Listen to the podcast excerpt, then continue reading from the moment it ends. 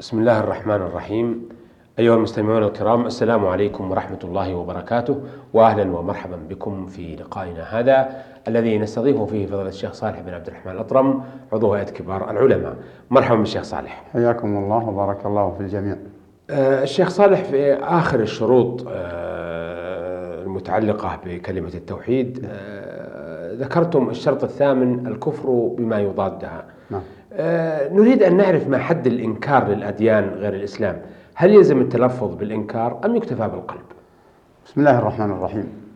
الحمد لله والصلاة والسلام على رسول الله وعلى آله وصحبه ومن اهتدى بهداه.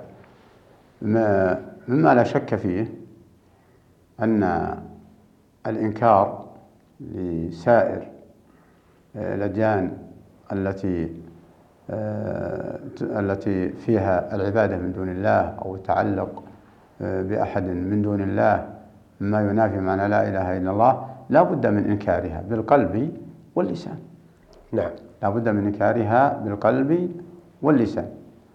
وأن يمسك الجوارح عن العمل بشيء من هذه الأديان. لأن الإيمان عند أهل السنة والجماعة قول باللسان واعتقاد بالجنان وعمل بالأركان. فلا بد من هذا. فإذا لم ينكره في لسانه بمعنى أنه أظهر الرغبة فيها فكأنه لم ينكر في قلبه. ولكن طريقة الإنكار بأن يقرر وجوب اعتقاد الإسلام عقيدة وقولا وعملا. ويقرر الكفر بما يضاده بما يضاده من سائر الأديان. وأن يبين وأن يبين وجه وجوب التعلق وجوب العمل بالديانة الإسلامية أنها آخر ما جاء به ما آخر ما جاءت به الرسل وأن شريعة محمد نسخت الشرائع وأن الأصل لا إله إلا الله جاء عليه الصلاة والسلام ليعلنها ولتعم رسالته عموم الناس لأن وجوه لأن التوحيد هو الذي أرسل الله به الرسل من نوح عليه السلام. ولقد أرسلنا نوحا إلى قومه إني لكم نذير مبين. أن اعبدوا الله. قال يا قومي الآية الأخرى آه، قال فقال يا قوم اعبدوا الله. ما لكم من إله غيره. وهكذا صالح. اعبدوا الله ما لكم من إله غيره. وهكذا ثمود.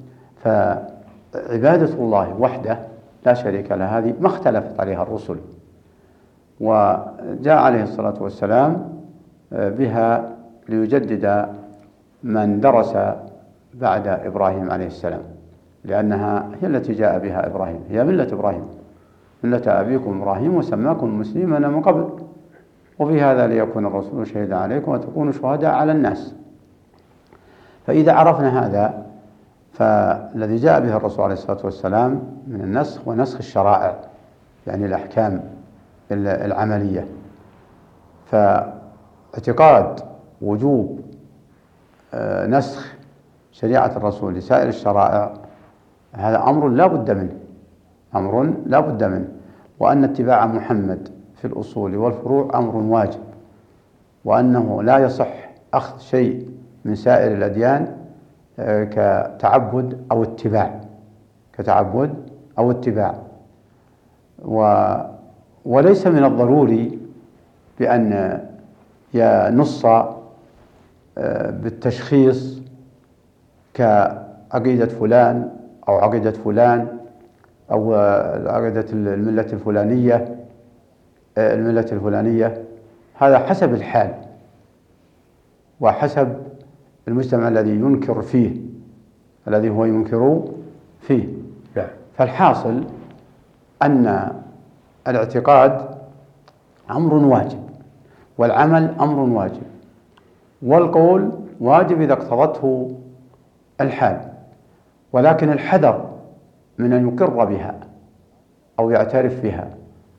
أو أو يتمسك بظاهر قوله تعالى لكم دينكم ولي دين. الحذر من هذا. فإن هذا الاستدلال فعله بعض العامة الذين لم يدرسوا والذين لم يقرأوا القرآن والذين لم يفهموا. فمن اعتقد أن معنى هذه الآية هو تسليم للأديان الأخرى وإقرار لهم بأديانهم وأن ذلك أمر جائز فهذا لم يعرف الآية ولم يعرف القرآن ولم يعرف سيرة الرسول عليه الصلاة والسلام ولم يعرف ما أرسل له. فليتق الله وليتراجع عن هذا المفهوم. فإن قوله تعالى لكم دينكم ولا دين لها مفهوم. ومن أراد أن يفهمها فليراجع كتب التفاسير وكتب السنة. ما سبب نزول هذه الآية؟ قل يا أيها الكافرون. سبب نزولها. فإن سبب النزول من أقوى الطرق التي تعين على فهم الآية. أي آية لها سبب؟ فإنه فإن معرفته فإن معرفته يعين على فهمها. نعم. فسبب نزول الآية هذه السورة الكريمة التي تسمى سورة الإخلاص. ومعنى سورة الإخلاص يعني أنها جاءت بما, بما يوجب بما يوجب إخلاص العبادة لله وحده. هو أن الكفار كفار قريش أرادوا أن يعملوا صلح مع الرسول عليه الصلاة والسلام. فقالوا اعبد آلهتنا سنة ونعبد آلهتك سنة. هذا ما يريدون. يريدوا أن يعملوا معه صلح. هذه الأمور لا يصطلح عليها. فنزلت هذه الآية. قل يا محمد يا أيها الكافرون لا أعبد ما تعبدون مطلقا. ما يمكن. ما يمكن. ولا أنتم عابدون ما أعبد. ليس تبريرا لهم. ليس تبريرا لهم وسماحا لهم وتشريعا لهم بأن لا يعبدوا ما يعبده الرسول محمد عليه الصلاة والسلام. وإنما هذا آه، وصمة لهم. وعيب عليهم وإنكار عليهم. ثم أكد ذلك بقول ولا أنا عابد ما عبدتم ولا أنتم عابدون ما عبد لكن لكم دينكم ولي ديني بمعنى لا نصطلح على هذا الشيء. وليس إقرار بأن يستمروا على دينهم وأنه أمر جائز وإنما هذا أمر منكر من الرسول عليهم. لا نصطلح على هذا. يعني نفس الآية. لكم دينكم ولي ديني الذي جئت به سأثبت عليه. سأثبت عليه. فإن أجبتم فهذا ما أمرت به. وإلا فبيني وبينكم فبيني وبينكم الله. وهذه تقال لمن ظهر في صورة هؤلاء. لمن هو متمسك في دين غير دين الرسول وأراد أن يدخلك فيه ولم تستطع. صده لا قوة عندك ولا قدرة ولا قدرة. فقل لا لا. أنا أبقى ما على ما عندي وأنت تبقى على ما عندك كالإنكار له وليس كالإقرار.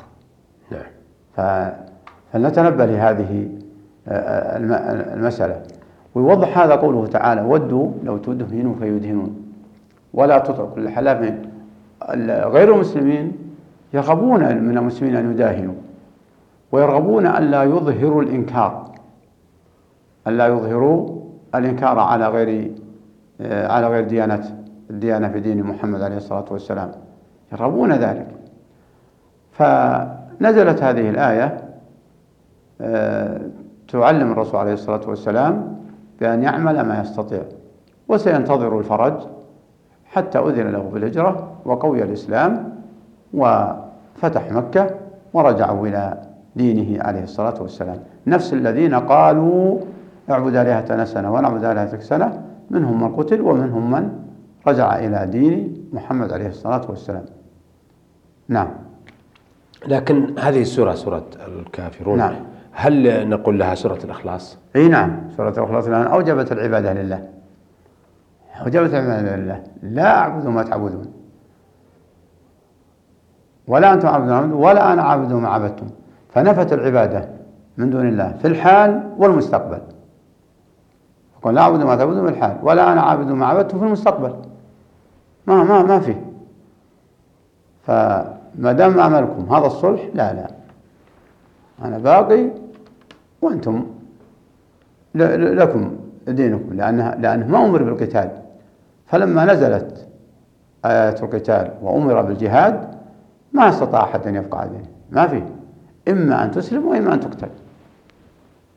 فإذا قويت شوكة المسلمين قويت شوكة المسلمين فحينئذ ما يكون أمام غير المسلمين إلا الدخول أو القتل. هذا بالنسبة للوثنيين.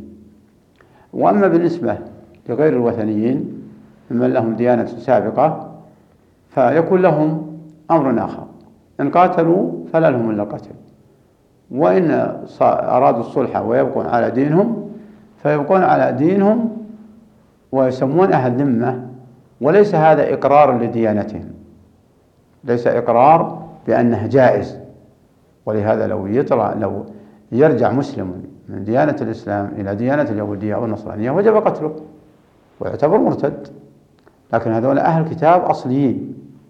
فأهل الكتاب الأصليين إذا تغلب عليهم المسلمون وصالحوهم ليس معنى الصلح من المسلمين إقرار بجواز دينهم أنه جائز شرعا. تنبه لهذه النقطة. وإنما هو هم يعتقدون أنه صحيح ونحن تغلبنا عليهم وأصبح الأمر بأيدي المسلمين وليس ولا يخرج منهم شر على المسلمين فيسمى هذا صلح بأن يكفوا وديانتهم يبقون عليها لاعتقادهم أنها جائزة. يأتي واحد من المسلمين ويقول سيكون يهودي أو نصراني هذا لا يقر هذا يعتبر مرتد. أو سيكون يهودي أو نصراني أو بوذي أو مجوسي هذا لا يمكن يترك هذا هذا يقتل. نعم. آه طيب الذين يوادون من حاد الله ورسوله نعم. نعم. ويقولون لكم دينكم أو لكم دينكم ولي دين وهم لا يتصورون معناها كما نعم. ذكرتم. هل يقدح ذلك في كلمة الإخلاص أو كلمة لا إله إلا الله؟ آه نعم. نعم. يقدح لأن الموادة غير البراءة. فلكم دينكم ولي دين براءة. ليست موادة. وليست إقرار كما عرفنا. فلا يظن أحد أنها موادة بل هي في غاية البراءة في غاية الإعلان. أما الموادة التي سألت عنها فهو يودهم ويعترف بديانتهم ويعترف بديانتهم, بديانتهم و فيراها جائزة والإبقاء عليها جائزة مطلقة. إحنا عرفنا ما يبقون على ديانتهم إلا بشروط. أن لا يكون فيهم ضرر وأن يكفوا ضررهم و وليس معناه اعتقاد لصحتها. نعم. ولهذا قال الله تعالى لا تجد قوما يؤمنون بالله واليوم الآخر يوادون من حاد الله ورسوله. يوادون بمعنى يحبونهم ويؤثرونهم على المسلمين ويشجعونهم. أما الذين صيلحوا فهم مكتومون فهم مكبوتين فهم مكبوتون ومقصورون ومراقبون والسلطان المسلمين. السلطان المسلمين. لكن نظرا لاعتقادهم هم صحة ديانتهم. ولهذا لو أسلم آه، لو أسلم اليهودي والنصراني ثم أراد أن يرجع لدينه اعتبر مرتد قتل لا يقر. فنتنبه لهذه المسائل؟ وهذه إشارات وإلا فالأحكام المتعلقة بأهل الذمة والصلح معهم أمر آه، أمر كثير البحث فيه في كتب العلماء. في الخلاصة أن المسلم يحذر من المودة والرغبة في ديانة غير الإسلام. ثانيا يحذر من اعتقاد جواز التدين بدين غير الإسلام. التدين بدين غير الإسلام. نعم. وثالثا يجب أن يعرف أحكام الصلح حتى لا يغتر بأن هذا إقرار لهم على دينهم لصحته على دينهم لصحته. نعم. كون صحيح. وإنما هذا جسر ولله الحمد للشريعة للمسلمين بأن يتغلبوا بأن يتغلبوا ولو بقوا على دينهم فإنه لا يضر المسلمين ما داموا ما داموا يكفون شرورهم عن عن المسلمين. نعم. آه شكرا أثابكم الله. بهذا نأتي أيها الأخوة إلى نهاية لقائنا هذا الذي تحدثنا فيه مع فضيلة الشيخ صالح بن عبد الرحمن أطرم عضو هيئة كبار العلماء، شكرا لفضيلته وشكرا لكم أيها الأخوة وإلى أن نلتقي بحضراتكم نستودعكم الله والسلام عليكم ورحمة الله وبركاته.